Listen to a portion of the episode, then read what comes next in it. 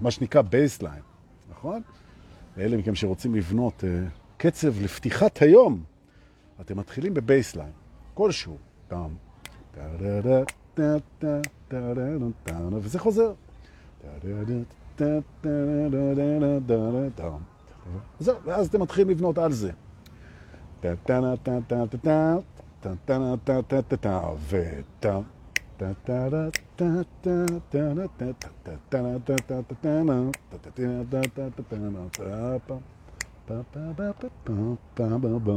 בוקר טוב לכל מי שמצטרף אלינו טאם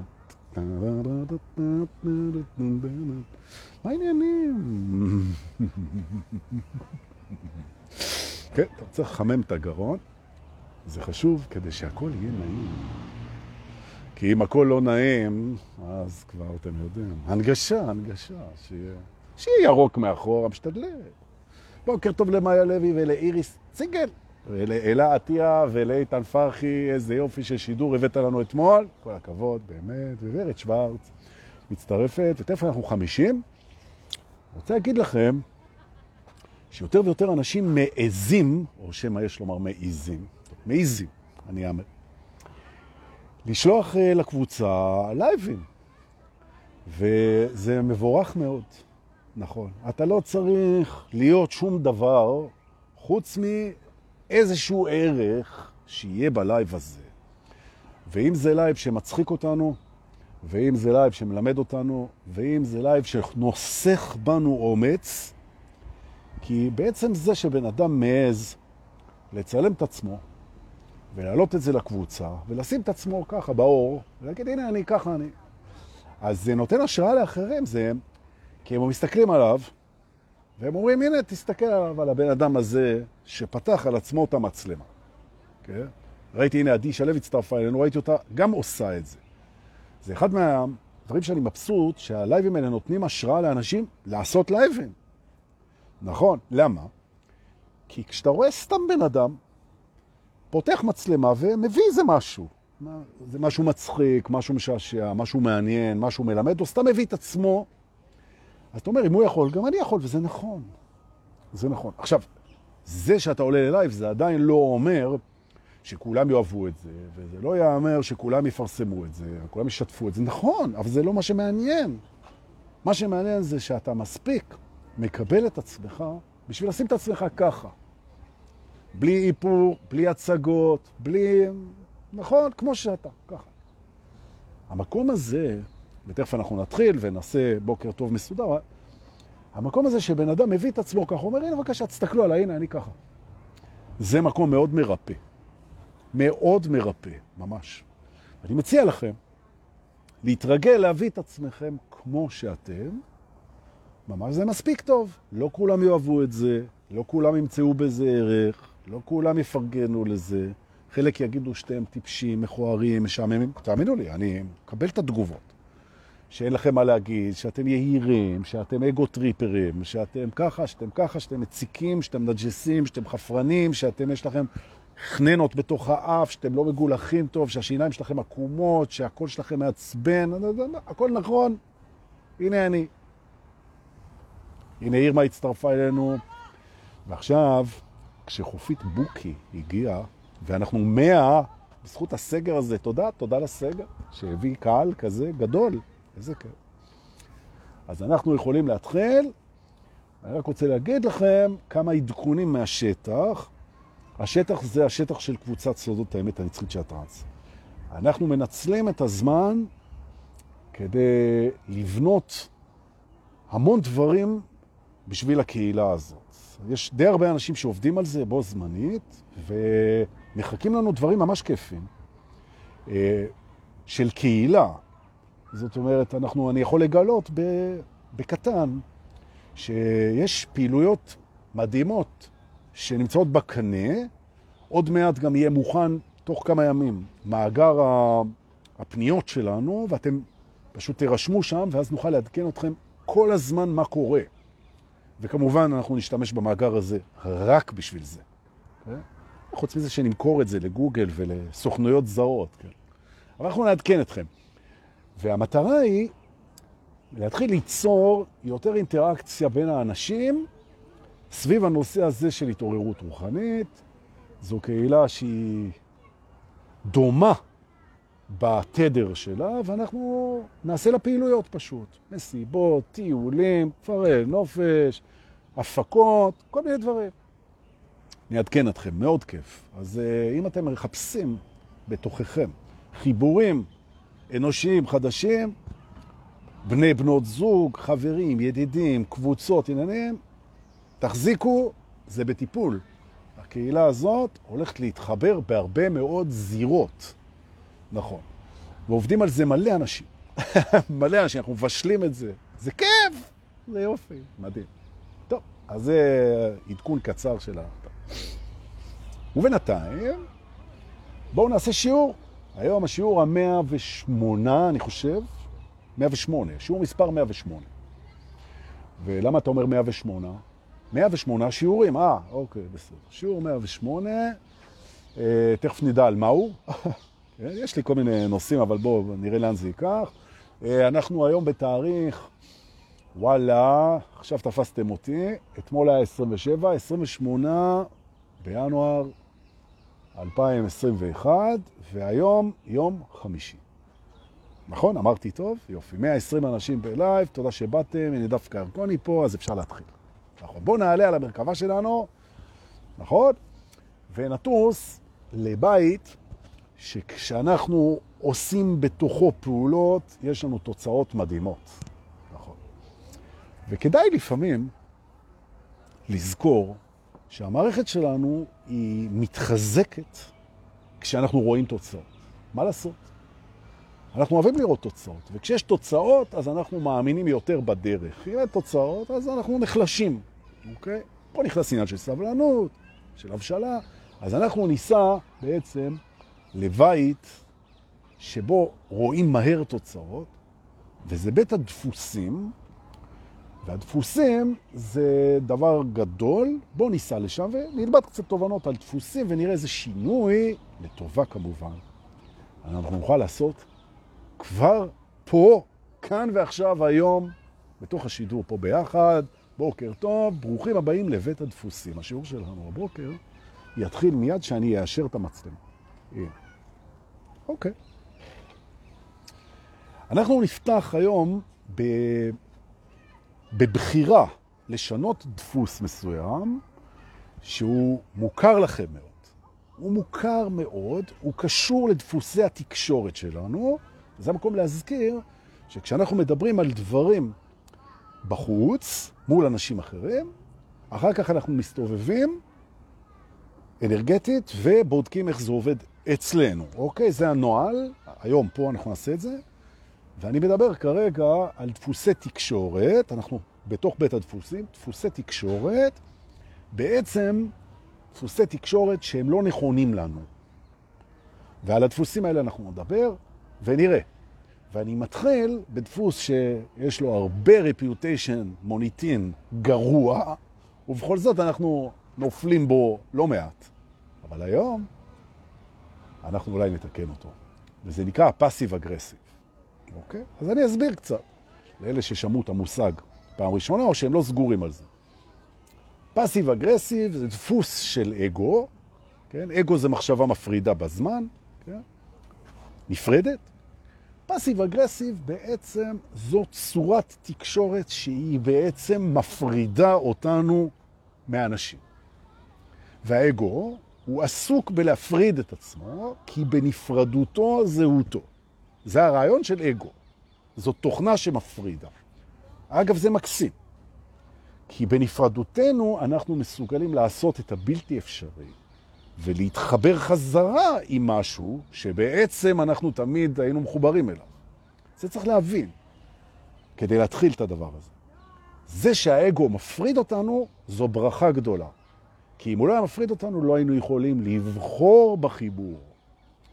ומאחר ואנחנו כולנו אחד, אז האגו הוא אשליה, וגם ההפרדה היא אשליה, וגם החיבור הוא אשליה, והכיף הוא גם אשליה. וזה כל הפה, זה, זה מצגת, וזה מהמם. אז קודם כל זה הזמן לבוא להגיד תודה לאל, תרתי משמע. תודה לאל באשר הוא. תודה לאלוהים, כן? שאנחנו מחוברים איתו כל הזמן, והוא נמצא בכל. תודה באמת על ההמצאה המדהימה הזאת בצלמו, שנקראת בן אדם ושנקראת אגו. כי איך נוכל לחזור לבית שלא עזבנו, אם לא נאמין שעזבנו אותו? נכון? עכשיו, לחזור הביתה זה כזה כיף, אבל זה בית, בית אי אפשר לעזוב, כן? זה ההגדרה של בית, הוא תמיד נמצא. זה ההגדרה הרוחנית של בית. ולכן נוצר פה קסם שנקרא אגו, והוא מפריד אותנו לכאורה מהבית, מהאמת, מהאחד, מאלוהים, מעצמנו, ואנחנו עושים את המסע חזרה ונהנים בדרך, וגם נהנים מההגעה. כיף, איזה יופי. ואחד מהדפוסים שמרחיקים אותנו מאנשים ומפרידים אותנו מאנשים שהם בעצם אנחנו, זה פסיב אגרסיב. אבל דורקה, חפרת, חפרת ולא הסברת, אז אני מסביר. כשאני כועס על מישהו, אני כועס עליו, אז זה אומר שהוא עשה משהו לא בסדר לדעתי. אין כעס ללא שיפוט. זה דבר ראשון, התובנה הראשונה שאנחנו צריכים להבין בפסיב אגרסיב. פסיב אגרסיב הוא תוצר שיפוטי. אני שופט מישהו, לפעמים זה אותי, נגיע, שהוא לא בסדר. הוא היה לא בסדר. ועכשיו השאלה מה אני עושה עם זה. אוקיי? אני כועס עליו, שפטתי אותו, עכשיו אני עושה, פה מתחיל הפסיב אגרסיב. עכשיו, נגיד שאני, אין לי פסיב אגרסיב, אני כועס על בן אדם, אני ניגש אליו, ואני אומר לו, תקשיב, שלומי. והוא בכלל לא קוראים לו שלומי. הנה, נדב ביטון פה, מה העניינים חמוד שלי? אתה בא לחבר שלך, לאבא שלך, לשכן שלך, לילד שלך, ואתה אומר לו, תקשיב, עשית ככה וככה, לי זה נראה מאוד לא בסדר, אני שופט את זה, זה מעצבן אותי ומכעיס אותי, ובאתי להגיד לך את זה שאני כועס עליך. מה יש לך להגיד? ואז או שהוא ייקח על זה אחריות ויתנצל, או שהוא לא ייקח על זה אחריות, או, ש, או שהוא יתווכח איתך על הנתונים, או שהוא יראה לך משהו שלא ראית, ותהיה תקשורת. זאת אומרת, בעצם, לכעוס זה דבר אנושי. גם לשפוט זה דבר אנושי. לתת לזה תוקף של אני צודק, זה כבר משהו שאנחנו לומדים פה לא לעשות. מותר לכעוס ומותר לשפוט, רק לא לחשוב שזה אמיתי. אבל עכשיו אנחנו לא בעניין של שיפוט, ואנחנו לא בעניין של שום דבר אחר חוץ משל התקשורת, דפוסים של תקשורת. יכול להיות שכשאתה כועס, אתה לא בא ואומר אני כועס, לפעמים אתה אפילו לא מודה בזה לעצמך, עד כדי כך עמוק הפסיב אגרסיב, אתה פשוט משנה את היחס לאותו בן אדם, למה שאוהבים לקרוא בספרות, כתף קרה. אתה פתאום משדר לו קרירות, אתה מתרחק, אתה משתתק, אתה נעלם, אתה מדלל את התקשורת, נכון? אתה נסוג, הוא מרגיש ממך פחות חום, אתה לא אומר לו כלום. אתה פשוט, כן, משחק אותה כאילו הכל בסדר, פשוט פחות, כאילו אתה בעצם את הכעס שלך עליו, אתה לא מבטא בתקשורת גלויה, פתוחה וישרה ומדיינת, לא, מה פתאום? אתה מכניס את זה להתנהגות, לתדר בינך לבין הבן אדם. וזה יוצר ריחוק. עכשיו, זו, זו התופעה. זו התופעה. עכשיו, אנשים בדרך כלל, הם לא בוחרים בזה במודע. כי זה דפוס הרסני ממש, ממש הרסני, והוא גם לא נעים. הוא לא נעים. עכשיו, יש בו כאילו ניצחון לאגו הכועס, כי הבן אדם השני שאתה כועס עליו, הוא נאלץ להרגיש את הכעס שלך בלי שלקחת עליו אחריות. הוא גם שואל אותך לפעמים, תגיד, הכל בסדר? כן, הכל בסדר. אבל אני מרגיש שמשהו לא בסדר. לא, אתה, אתה תהיה בשלך, אתה, יש דבר, אתה נהיה, הופה, ואתה בעצם אפילו מכחיש לא רק שאתה לא משתף בכעס, אתה אפילו מכחיש אותו, אבל אתה נותן לו להרגיש טוב טוב. במערכות יחסים, הופה, רגע, יש לנו פה סירנה, זה זמן טוב לנשום. בוקר טוב, בואו ננשום, אני אחזור.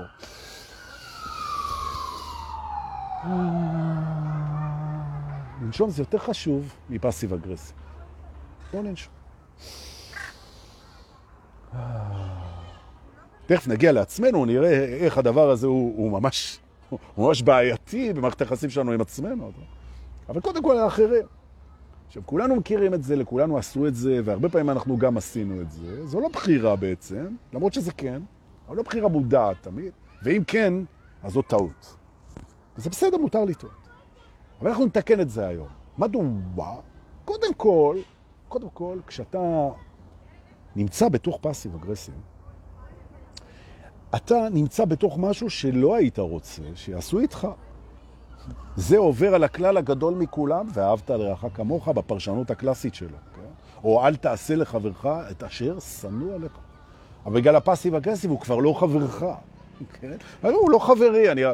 כולנו אחים, ערבות הדדית, בוא. אתה לא היית רוצה שמי שכועס עליך, הוא יבוא אליך בפאסיב אגרסיב. אז למה אתה עושה את זה? כי לא בחרת בזה, זה האגו שלך בחר בזה. למה האגו בחר את זה? כי זה צורת הפרדה. נכון. למה זה צורת הפרדה? כי זה סוגר את התקשורת. מה עושה תקשורת? תקשורת מחברת, תקשורת מקרבת, תקשורת מעצימה, תקשורת מורידה חששות, תקשורת הופכת אותנו לאחד. פסיב אגרסיב הוא בדיוק הפוך, הוא סוגר את התקשורת. לא, אין מה לדבר, הכל בסדר, לא רוצה כלום. במערכות יחסים זוגיות, הרבה פעמים קוראים לדבר הזה, כן? The silent treatment, טיפול בשתיקה. האישה כועסת עליך כי היא אלף ואחד סיבות, היא לא אומרת כלום כי היא לא רוצה לריב. אז היא פשוט לא מדברת. היא לא מדברת. אתה אומר הכל בסדר? כן. אז אה, למה? את נראית לי ככה? לא, הכל בסדר. אז למה את לא מדברת? לא, לא, הכל בסדר, לא, זה, אני פשוט לא... משהו שאני עשיתי? לא, אתה... לא, לא. ואז אתה אמור, לתפיסת האגו שלה, להתכווץ ולהיענש עקב הדבר הלא בסדר שעשית לתפיסתה או לשיפוטה. זאת אומרת, היא גם הייתה שיפוטית, היא גם כעסה, היא גם לא חלקה בכעס, היא גם הוציאה לך גזר דין של עונש. העונש זה קור, ריחוק, ניתוק, הכל, ואז האגו שלה יושב בשקט, והנה הוא בעמדת הכוח, אתה פגעת בי, אני פוגע בך בחזרה, וגם קשה מאוד, לי, כי אני מכחיש את המתקפה, passive aggressive, נכון? וזה aggressive, כן? זה aggressive. כן, הנה, כותבים לי, ככה ראיתי אצל ההורים שלי. זה מאוד מאוד מאוד מאוד פופולרי, האגו מת על זה, כי זה מפריד מדהים. עכשיו, אנשים שנמצאים בתוך מסלול רוחני, הרבה מאוד פעמים הם נופלים לתוך הדפוס הזה, כי הוא ניתן להכחשה בעיני עצמם. הם קוראים לזה אותנטיות בעיני עצמם, הם משקרים לעצמם. הוא אומר ככה, תראה, לא בא לי לדבר איתך, זה אותנטיות. זה לא שאני passive aggressive. אם היה בא לי לדבר איתך, הייתי מדבר איתך. לא בא לי. ואני בתור רוחני, אני קשוב לאמת שלי. והאמת שלי זה שאין לי רצון לדבר איתך עכשיו, ולפיכך אני פשוט לא מדבר איתך. זה לא passive aggressive. אז זהו, שזה כן passive aggressive. כי למה לא בא לך לדבר? בגלל כעס שאתה לא מודה בו. אז תפתח את זה. נכון. עכשיו תראו, למה אנחנו מתעסקים עם זה היום? מהסיבה פשוטה שכשיש אנשים שנמצאים בפסיב אגרסיב, הם מפנים את זה גם כלפי עצמם, שזה כבר באמת, זה באמת, זה כבר פגיעה בתוך המסלול של ההתעוררות. נכון. זאת אומרת, אני לא מרוצה מעצמי ממשהו, שפטתי את עצמי במשהו, עכשיו אני לא פותח את זה עם עצמי. אני מכחיש את זה שיש כעס על עצמי, ואז אני לא פוגש את הכעס הזה, אז אני לא יכול לתקשר איתו, ואני לא יכול לפעול מולו, ואני לא יכול לדבר את זה, ואני לא יכול לרפא את זה, ואני לא יכול לסלוח, ואני לא יכול לעשות כלום, כי אין כעס. אבל למעשה אני מאוד כועס על עצמי, דוחק את זה מתחת למודעות, כדי שזה לא יצוף, ואני מתייחס לעצמי פחות טוב מאשר אם לא הייתי כועס על עצמי. שאני אבין שמשהו לא בסדר. אבל עד כאן, תבין שמשהו לא בסדר, אבל אני לא אומר לך מה. אוקיי? אנחנו היום לומדים את השיטה איך לצאת מהדבר הזה. וזו שיטה שצריך לתרגל אותה, וזה כל מה שאני אגיד עכשיו הוא קשור לכל הדפוסים. תראו, דפוסים pattern ות, כן? patterns, דפוסים של, ה mind, של האגו. זה דברים שמקובעים מאוד חזק במערכת ההפעלה של האגו, כן? בחשיבה וברגשות. מדוע? א', הוא נאחז במוכר, דפוס מוכר, ממש. שתיים, הוא מצדיק את זה, כי הדפוסים הפכו להיות חלק מהזהות שלו בעיני עצמו. הוא כזה, ואין דבר כזה. אתה לא כזה. אבל אם אני לא כזה, אז אני לא יודע מי אני וזה. אז זה גם משהו שאני מזהה כחלק ממני, זה גם משהו שאני אחוז בו, זה גם תחושה מעוותת של בית ומקום בטוח, כי אני נע בתוך דפוסים מוכרים, נכון? לגמרי, וגם זה מגן עליי משינוי, שזה דבר מאוד מפחיד. אני לא להשתנות, ואם אני אשתנה, אז בכלל, אימא'לה, ההחזויות נפרמות, והזהות נעלמת, ואוי ואבוי.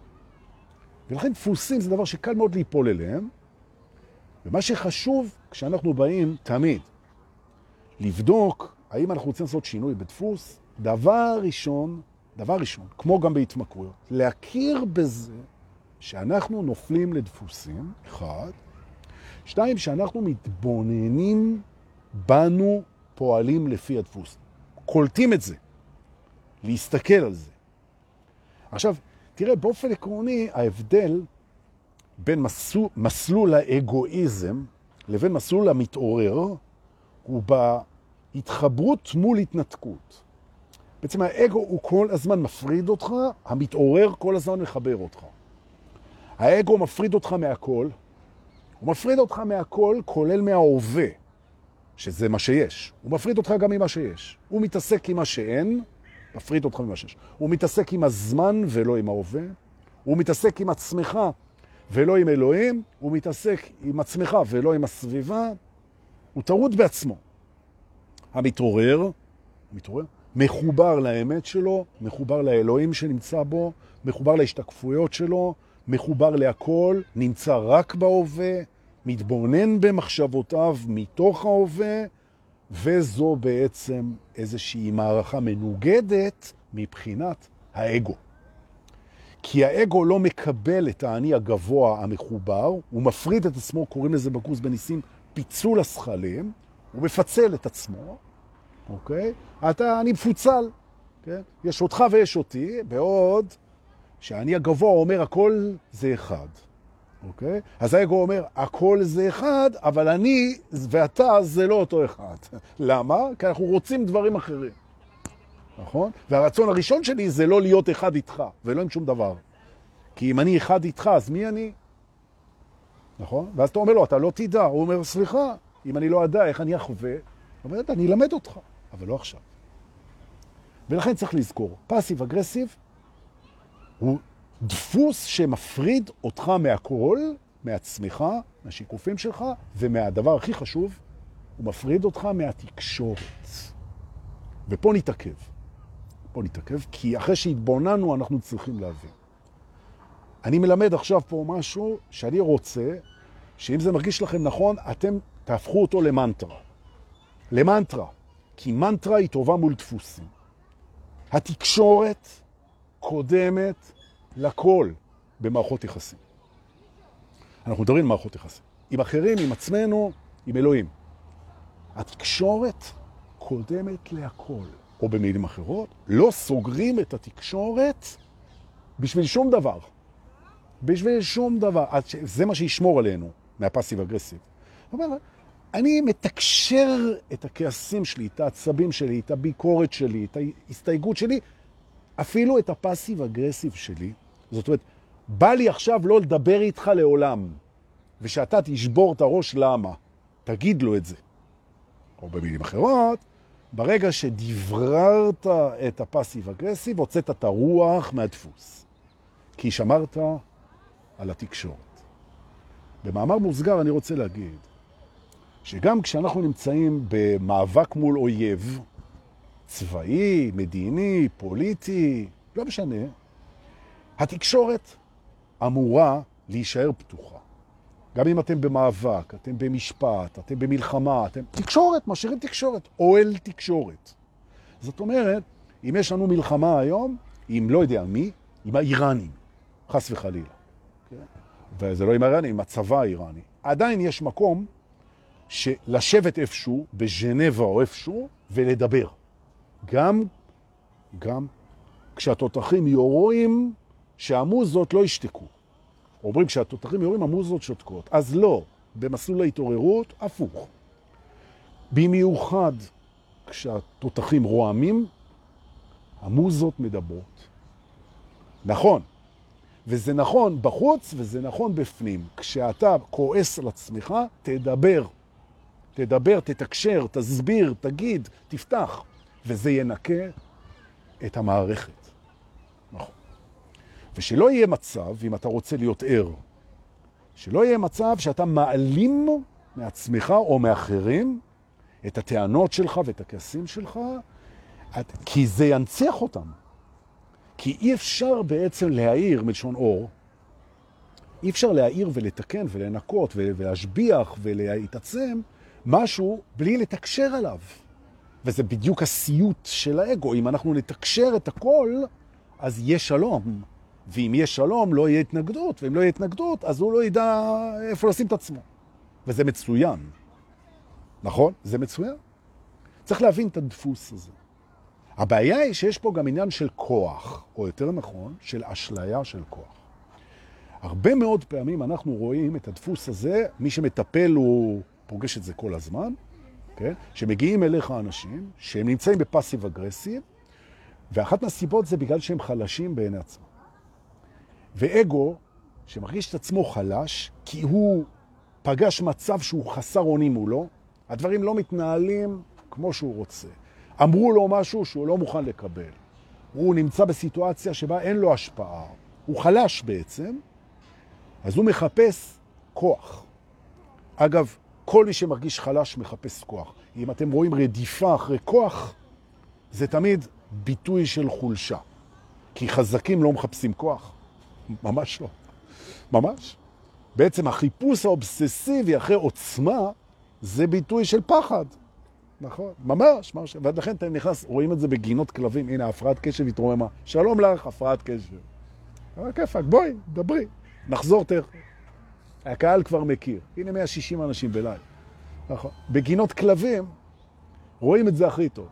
הכלבים הקטנים, החלשים והמפוחדים הם הכי תוקפניים. ואתה רואה, מגיעים כלבים שאימא לאימא לאיזה כלבים חזקים גדולים, הם רגועים. הם לא עסוקים במלחמות, מהסיבה פשוטה שהם מרגישים חזקים. עכשיו, אגו, לא שאני קורא לאגו כלב חס וחלילה, אבל השיעור הוא אותו שיעור. אגו שהוא מרגיש חזק. אגב, אגו שהתעורר מרגיש חזק. כן? אבל אגו שהוא מרגיש חלש, אז הוא בעצם מחפש כוח. לעומת אגו שמרגיש חזק, שהוא דווקא מעדיף לתת כוח לאחרים. עכשיו מה שקורה זה שכשיש אגו ליד אגו, ואגו אחד הוא מרגיש חזק, ואגו אחד מרגיש חלש, קורה משהו מרתק. האגו החלש לא מודה לעצמו שהוא מרגיש חלש, כי ברגע שהוא יודע בזה, הוא כאילו מיצב את עצמו בחולשתו, זה יופיע לו בתדמית, בזהות, הוא לא מוכן לעשות את זה, ואז, בלי שהוא יודע בזה, הוא פועל להשגת כוח, מתחת לרדאר. איך הוא לטעמו משיג כוח כשהוא חלש? הוא נוקט בשיטות שבהרגשה שלו נותנות לו תחושת כוח או עליונות. למשל, הוא ציני או ביקורתי, כן? או שונא, שזה פוחד עם קליפה של כוח, שונא. אין שנאה בלי פחד. שונא זה פוחד. בוא. כן? או פסיב אגרסיב. בוא, אני עכשיו, כן? סוגר את התקשורת איתך, זה אני יכול לעשות. נכון. אני לא צריך להיות חזק בשביל לסגור תקשורת. זה תלוי בי, לא מדבר איתך. אתה אוויר מבחינתי, אני לא עונה לך. אתה, איזה יופי. עכשיו, אני, אני השגתי שליטה על זה, אתה לא יכול לעשות כלום. אתה לא יכול להכריח אותי לתקשר איתך, נכון? אני החזק. נכון. בעוד שכוח זה בדיוק הפוך. כוח זה, בוא, אני מרגיש לא טוב, אני מרגיש לא נוח, אני מרגיש מפוחד, אני מרגיש מיותר, אני מרגיש לא רצוי, אני מרגיש לא מוערך. בואו נדבר על זה. בואו נדבר על זה ונפתור את זה. זה כוח. נכון. לכן, בעצם, לתקשר זו עוצמה. ולסגור את התקשורת זה פחד. נכון. ולכן אנחנו בעצם מבינים היום שהדפוס של הפסיב אגרסיב הוא משרת בעצם את החולשה שלנו ושל אחרים, והפתרון, כשאנחנו פוגשים את זה, זה התקש... זוהי התקשורת. בואו נדבר על זה. אולי נסכים לא להסכים, אולי נמשיך לדבר, אולי לא נפתור את זה, אולי, נתרחק בהסכמה, אבל בואו נדבר על זה. תגיד לי, תגיד לי, מה העניין? ואז זה צף לתוך התקשורת. יכול להיות שלא נצליח לגשר את זה, אבל אנחנו נמשיך לנסות. יכול להיות שנעשה הפסקה בקשר, ננוח קצת ונבוא רענני. אין בעיה. אבל בוא נתקשר את הדבר שבגללו אני רוצה להתרחק, נכון? זו עוצמה. זה מסלול העוצמה. עכשיו תראו, למה אני מעלה את זה פה? כי אנשים שנמצאים בתוך הפסיב אגרסיב משני צדדיו, או שהם סובלים מפסיב אגרסיב מהבן זוג, מהאישה, מההורים, מהילדים, פתאום ההורה לא חוזר אליך, הילד, הוא פתאום, הכעסת אותו, הוא מחרים אותך. זה פסיב אגרסיב. הוא לא עונה, הוא איננו, אוקיי? הוא עונה קצר, הוא עונה לקוני, כן? הוא גורם לך להרגיש, אבל הוא לא מדבר, אוקיי? או הפוך, אתה עושה את זה. התרחקות וניתוק. ומה לעשות? שאנחנו בעניין של חיבור, ומותר לא להסכים, ומותר לריב, ומותר לכעוס, ומותר ליפול לדפוסים, ומותר הכל. נכון? מותר לחיות ומותר למות. נכון. אבל אנחנו לא רוצים להגיע למצב שאנחנו סוגרים את התקשורת. נכון? לא עם עצמנו ולא עם הסביבה, ובטח ובטח לא עם האני הגבוה שלנו. אנחנו בעצם לא משתמשים ביכולת שלנו לסגור את התקשורת ככלי של כוחנות. זה שאני יכול לסגור את התקשורת זה לא כוח, זה לא כוח.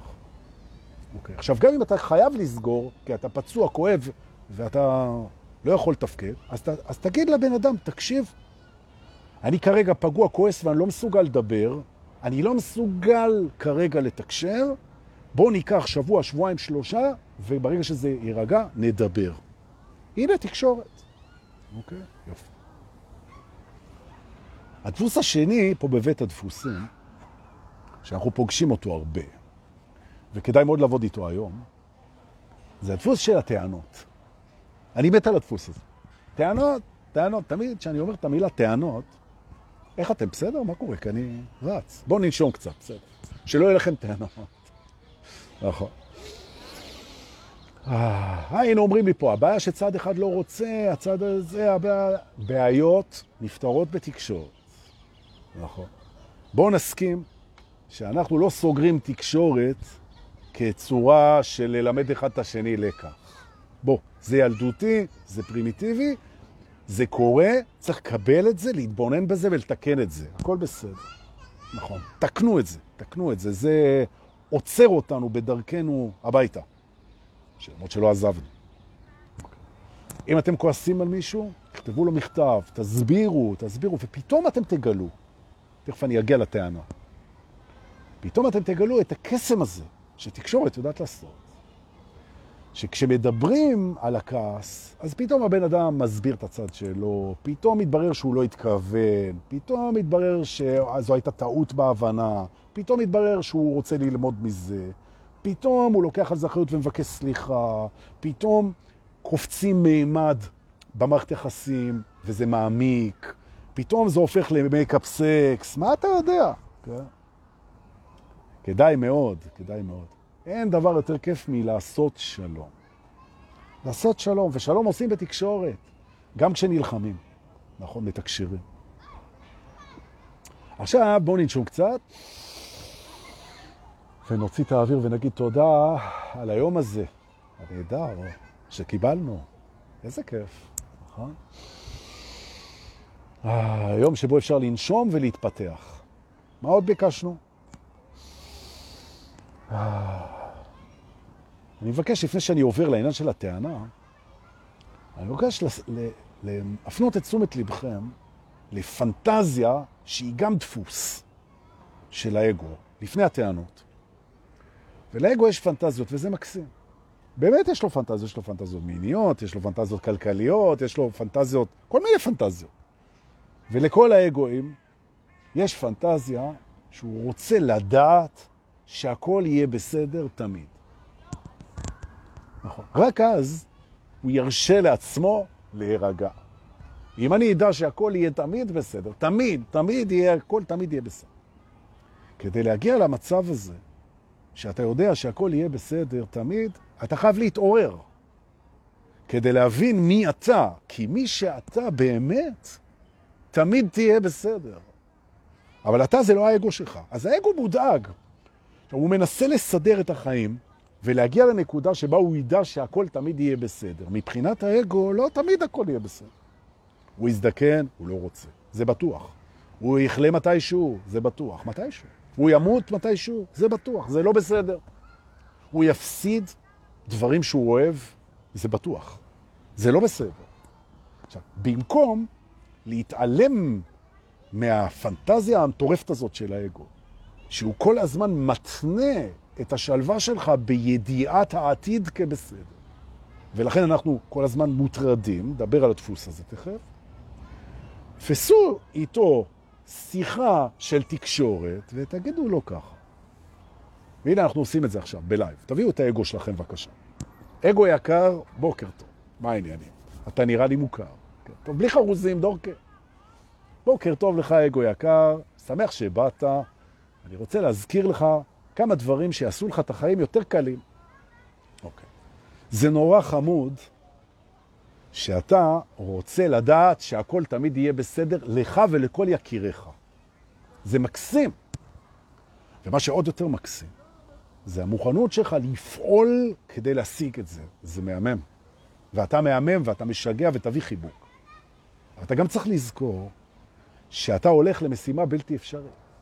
לא תצליח, לא תצליח להגיע למצב שאתה תדע שתמיד מבחינתך הכל יהיה בסדר. כי יהיו אובדנים, ויהיו הפסדים, ויהיו כאבים, ויהיה סוף. נכון? ויהיה לא ידוע, ויהיה פחד, ותהיה מחלה, ויהיה חוסר אונים, נכון? ויהיה נזקקות, יהיה. ומבחינתך זה אוי ואבוי, אבל זה יהיה. ולכן תמשיך לנסות ולסדר את מצבך, אבל תוותר על הפנטזיה הזאת ותשחרר את השלווה המותנית, שאתה מוכן לשחרר אותה רק כשתדע שהכל יהיה בסדר. אתה לא תדע את זה אף פעם. אף פעם זה לא יקרה. ולכן תשחרר את תחושת השלווה לעכשיו. כי עכשיו, זו השאלה אם הכל בסדר. עכשיו, לא בהקשר לעוד מעט, לא בהקשר למחר, לא בהקשר לאתמול. תסתכל, האם עכשיו הכל בסדר? וכנראה שכן, אז תשחרר את השלווה לעכשיו. ותפסיק להסתכל על העתיד האינסופי, שהוא סופי מבחינתך, ותפסיק להחזיק את תחושת השלווה. עכשיו, מה שמטריד אותך קשור לעכשיו, אם כן, בסדר. אל תהיה שלב, כי אתה יכול לעשות משהו. אבל אם מה שמטריד אותך לא קשור לעכשיו, אז עכשיו תהיה בשלווה ובשמחה. ובהודעה, שמחתי לדבר איתך, זה היה במאמר מוסגר. עכשיו אתה יכול ללכת אחורה ולהביא לי את מי שהיה פה קודם. תודה רבה, איזה כיף. ודיברנו, האגו שלי בפנים. כן, אבל זה נכון. זה לא יקרה, זה לא יקרה. זה לא יקרה, זה לא משנה. גם אם תשיג מלא כסף, אז יכול, אתה יכול לחלות. אם חלית, יכול להיות שידרסו אותך. אם טילים מהירה, מה, אתה לא יכול. אז יקרה משהו למישהו שאתה אוהב. אין שליטה. אחד מהשירי העולם, אני לא זוכר מי, שנה שעברה, ממש בחמישייה של פורבס, מהאנשים הכי עשירים בעולם. איבד בוקר אחד את שלושת ילדיו בטיסה אחת. הם נסעו, חושב, לסרילנקה או משהו, והמטוס התרסך. שלושת ילדיו. אחד מהאנשים הכי עשירים בעולם, באמת, מיליארדים בחשבון בנק, ארמונות, בתים, מה שאתם חולמים. או שלא. תח שלושת הילדים ברגע אחד הלכו. אתה מעדיף להיות uh, נתמך סעד כל החיים ושהילדים שלך לא יהרגו ביום אחד שלושתם. אתה רואה? אתה, אין לך שליטה על זה. מה, אתה תשב בבית? מה, אתה בתוך בועה כמו מייקל ג'קסון? וגם זה לא עזר.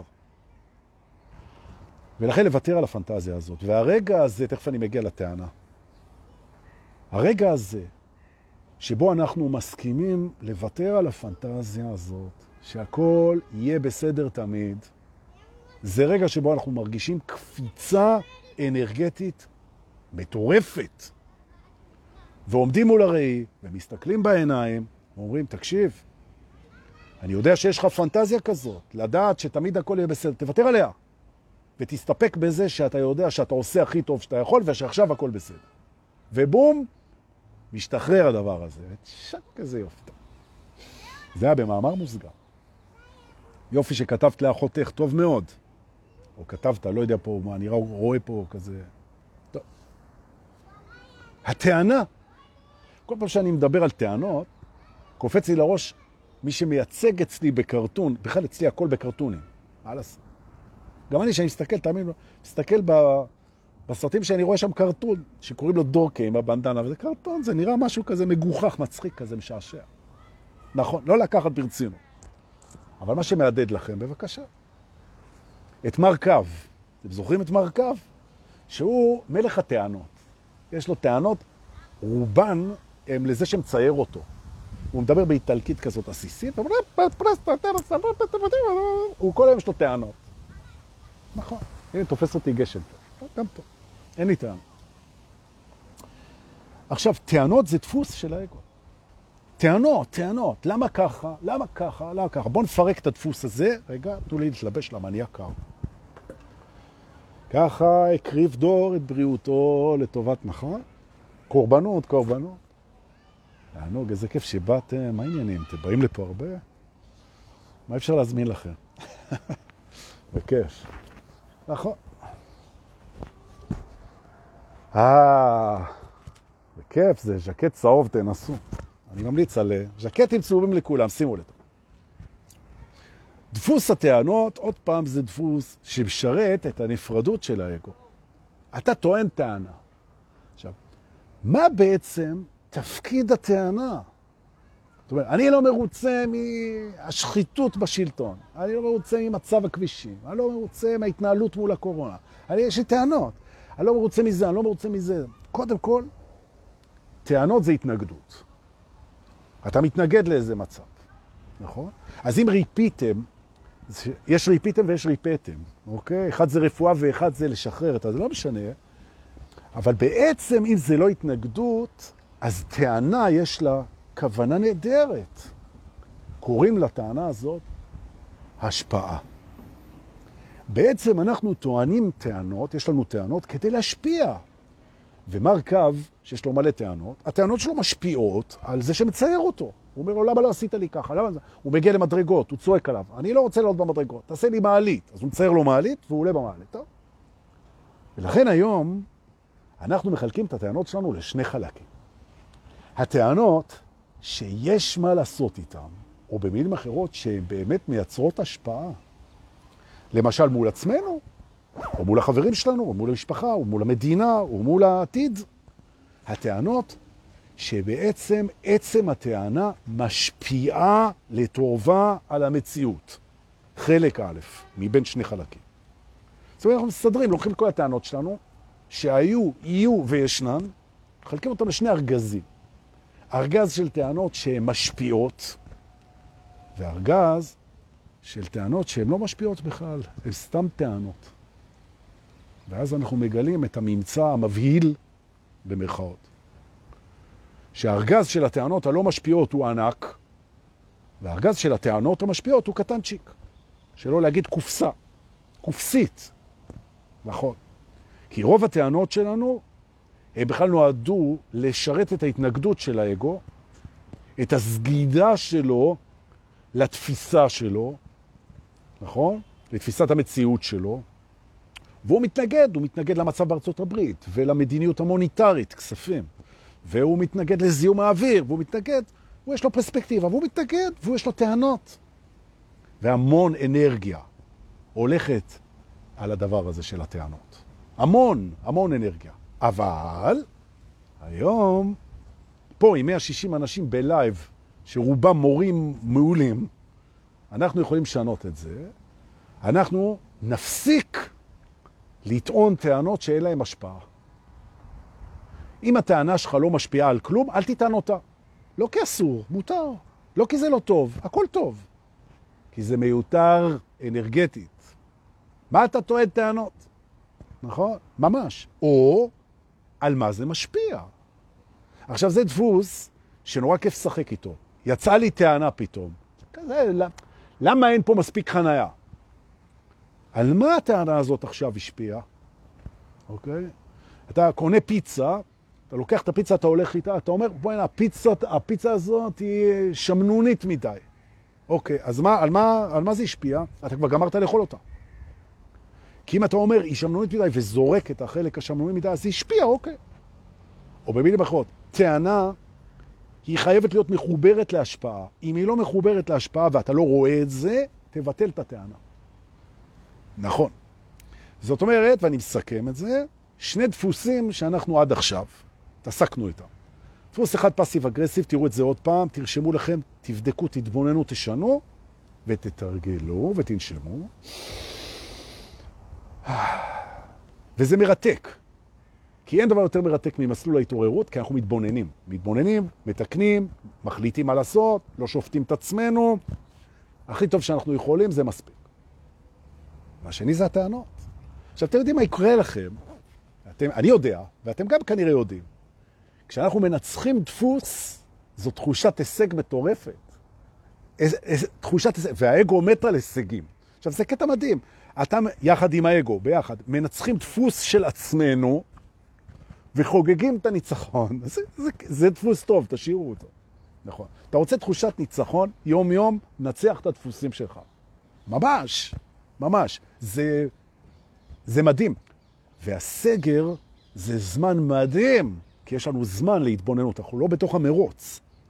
להתבונן בדפוסים, לשפר את מערכות היחסים, ולהפסיק לטעון טענות שאין להן השפעה. ועכשיו אני עושה במעבר חד לעוד דפוס. אותו דבר כמו עם הטענות, דאגות. אם אנחנו לא שמים לב, האגו, הוא דואג מה יהיה פה, הוא דואג, הוא דואג, הוא דואג. אדוני, הדאגה שלך משפיעה לטובה, בכיף. הדאגה שלך לא משפיעה, אני דואג שיפול פה אסטרואיד. כן? כן. אוקיי. אני דואג, הילד הלך לצבא, והוא הלך לסיירת גולני, ואני דואג. כן. מה ההשפעה? אתה דואג. מה, מה, מה זה בכלל? מה היא בכלל דאגה? דאגה היא פחד שאין מה לעשות איתו. דאגה, אם אין מה לעשות עם זה, זו השכנה הלא הכי מוצלחת של החרדה. נכון? גרות באותו בניין. מה זה? מה, מה לעשות עם זה? עכשיו, לעומת זאת, אם אני דואג שהילד הלך לגולני ובסוף שבוע אין להם אוכל טוב לאכול, אז יש מה לעשות עם זה. אני דואג שאין לו אוכל טוב, אני קונה לו אוכל טוב, אני מבשל לו אוכל טוב, אני מניע את הג'יפ ואני נוסע להביא לו את זה. הנה הדאגה, יש לה השפעה מצוין. אז דור, אומר? שאם יש passive aggressive, לדבר עליו, ובכך לסגור את זה, לדבר עם הבן אדם שמולו ה passive aggressive, להתבונן, לראות, ולפתוח איתו בשיחה על זה. אתה יודע, אני ב passive aggressive מולך. נכון? לגבי הטענה, אם אין לי מה לעשות איתה, אני מוותר עליה, לגבי הדאגה, אין לי מה לעשות איתה, אני מוותר עליה. שלושה דפוסים שמחזיקים אותנו חזק מאוד בתוך מקום שאני חושב שהגיע הזמן לצאת ממנו. נכון? בואו ננשום. אה, ומי שנשם מספיק, הוא יכול, כשהוא הרגיש שהוא נשם מספיק והטרנספורמציה כבר קורית והאורות נדלקים, הוא יכול בצעדים מדודים תוך כדי קידות, לצאת מהדוג'ו הזה שנקרא בית הדפוסים, עשינו פה היום עבודה, אל הכרכרה, מרכבה, העגלה, למי קראת העגלה, ואנחנו נוסעים לבית הבא. אוקיי. הבית הבא הוא בעצם, הוא בית מגניב, איך אתם? אתם בסדר? מה קורה? אני ככה, תסתכל מה קורה איתך, בוא ניתן עוד קצת, נלחץ עוד קצת. עכשיו, מי שמרגיש שזה עמוס לו, הוא יכול מבחינתי לעצור פה, זה המון חומר, וזה המון עבודה, וסתם בגלל שאני נהנה ללמד יותר ממה שאתם נהנים ללמוד, אז אני אדחוף פה עוד. אבל בשביל ה... אוקיי. אז תודה וסליחה. אנחנו נוסעים להיזכר שוב פעם באמת גדולה, וזה בבית הסיפורים שלנו. בואו ניכנס. ברוכים הבאים לבית הסיפורים. אוקיי? שבו בבקשה. ואיזה כיף, דורקי הולך לספר לנו סיפור, תשכחו מזה. נכון. לא באתי לספר סיפור בבית הסיפורים. באתי להזכיר ולעצבן את האגו, שהסיפור שאנחנו מספרים על החיים שלנו ועל עצמנו, לא רק שהוא לא נכון, לא קרה ולא אמיתי, אלא הוא גם לא באמת חשוב. נכון. וזה קשה, זה קשה לאגו, זה קשה לו. נכון. אתה זה לא הסיפור שלך. עכשיו, ברגע שנוצר מרווח מסוים בינך לבין הסיפור שלך, בעצם תהליך הריפוי שלך מתעצם. אתה, זה לא הסיפור שלך. מדוע? ואני אסביר. אני אסביר. אגב, אף אחד הוא לא הסיפור שלו. אף אחד הוא לא הסיפור שלו. והסיפור הוא בעצם הדרך של האגו לדעת מי הוא. כשאתה לא יכול לדעת מי אתה, ובעצם הסיפור נמצא תמיד בעבר, ואני עכשיו אסביר למה הסיפור הוא משהו שצריך ליצור הפרדה בינך לבינו. אז ברוכים הבאים לבית הסיפורים. הסיפור שלך, אני כזה, והלכתי, והייתי, וזה אבא שלי, ואימא שלי, וסבתא שלי, ופה לקחו, ופה למדתי, ופה הייתי סרן, ופה, פה, ופה נפצעתי, ופה למדתי, ופה גדלתי, ופה זיינתי, ופה טיילתי.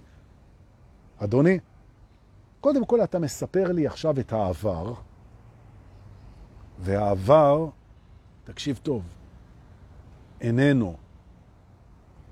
אתה מספר לי משהו שהוא איננו. אחד.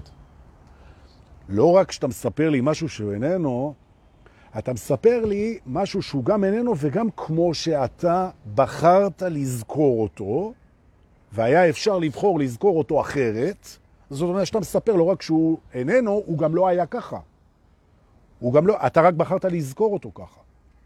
ולא רק שאתה בחרת לזכור אותו ככה, אתה זוכר אותו לפי איך שראית אותו, ואתה ראית אותו לפי איך שבחרת לראות אותו. זאת אומרת, גם בחרת לראות אותו בצורה מסוימת, והוא לא ככה.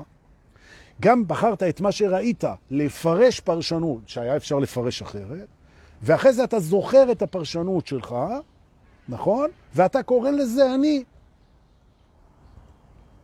וזה, יקירי, לא רק שזה לא קרוב למציאות, זה לא עמד ליד המציאות בסופר. זה לא קשור למציאות בכלל. זה איננו, זה תוצר של זיכרון סובייקטיבי, של פרשנות סובייקטיבית, של פרספקטיבה סובייקטיבית, של התמקדות סובייקטיבית בעולם תופעות לא אמיתי. ואנשים חושבים שהם הסיפור שלהם, והם לא. נכון.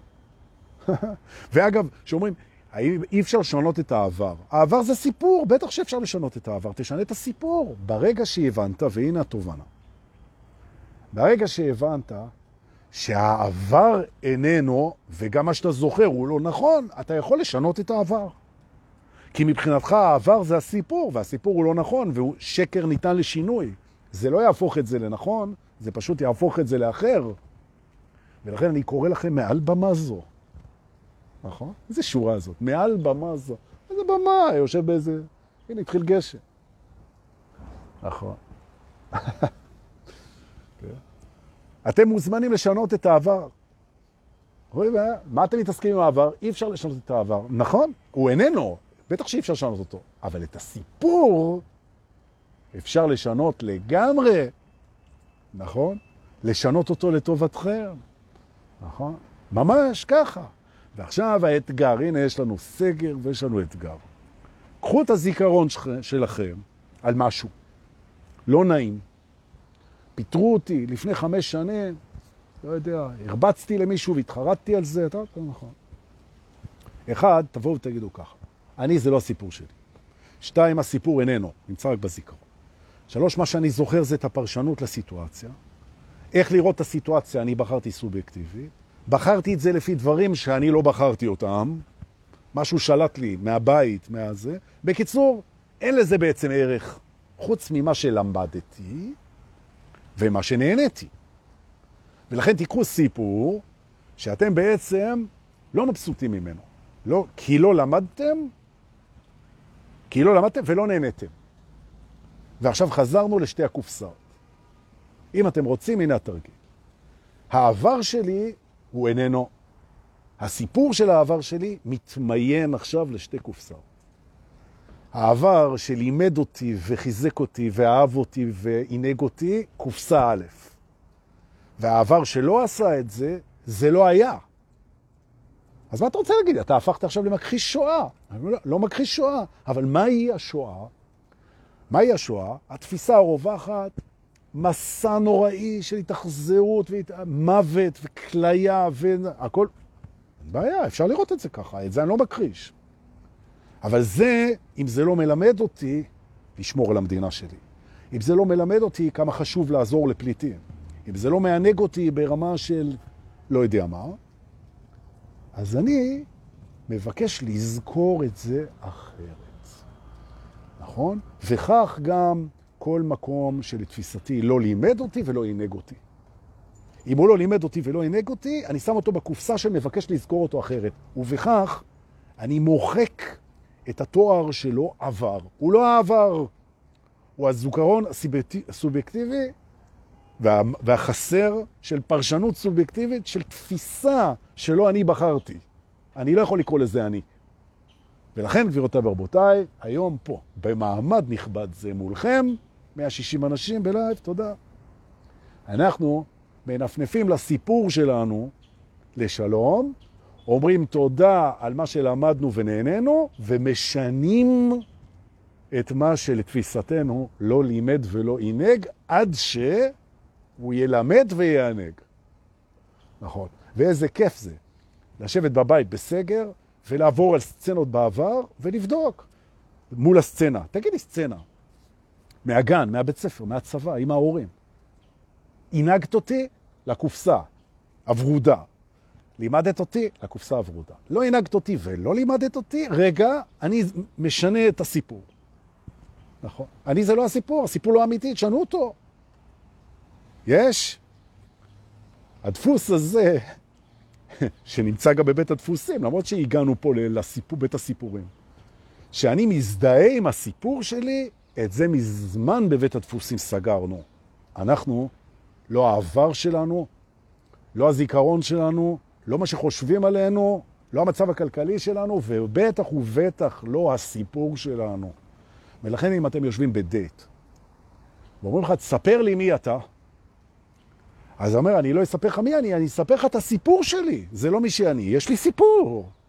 ועכשיו השאלה אם הסיפור מענג, מלמד, מרהיב, מצחיק, מרתק, ולא משהו שתומך ברצון האינסופי של האגו להגדיר את עצמו, אני כזה, אני כזה, אני כזה, אני הסיפור שלי. יש? נכון, הכלי הזה הוא פצצת אטום. מטורף, מטורף, נכון. אני, זה לא הסיפור שלי. עכשיו תסתכלו.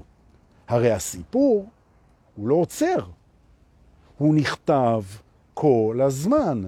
מה שקורה ביני לבינכם עכשיו נכנס לסיפור שלכם. מחר אתם יכולים להגיד, וואי, אתמול ישבתי אצל דור בשידור, עם סודות האמת הנצחית של הטרנס, וקרה לי ככה וככה. זה כבר בסיפור, זה בסיפור. הוא אומר, זה לא קרה לך.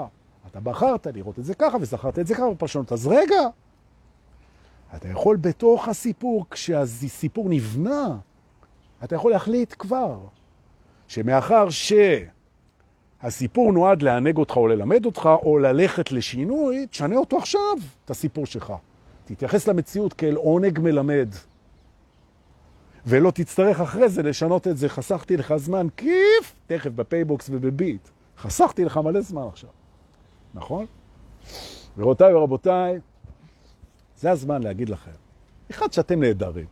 באמת, באמת. זה לא איזה התחנפות, אפשר להגיד עליי הרבה דברים שליליים, הכל יהיה נכון. חנפן אני לא. אתם נהדרים, כל בן אדם הוא נהדר. נהדר. עכשיו תדע לך, ככל שאתה תראה שהאנשים הם נהדרים, ככה אתה רואה את הנהדרות שלך. עכשיו, ככל שאתה רואה שאנשים הם חרות והם קטנים והם טיפשים והם חסרי משמעות, זה מה שאתה, זה, אתה רואה את זה על עצמך. ולכן נעשה גם שינוי בזה. אתם נהדרים, מדהימים, פוטנציאל מטורף. נכון, הנה הגשם משתולל. רוצה להגיד תודה שבאתם, תהיה לרכיבה רטובה עכשיו, רטובה. תודה על כל מה שאתם שולחים, תודה על זה שאתם שולחים כסף בביט ובפייבוקס, תודה רבה. ואנחנו נתראה מחר, קצת אולי קודם, זה יום שישי, מהשעה הרגילה. תעקבו, והכי חשוב, תראו את זה עוד פעם, תתרגלו, ואם זה עבד לכם, אנא, חלקו עם סביבתכם ושתפו את זה. תודה רבה, וסוף שבוע של אהבה לכולנו. עכשיו איך לרכוב בגשם עם מוזיקה טרנס, תקנו בי. ביי, תודה שבאתם.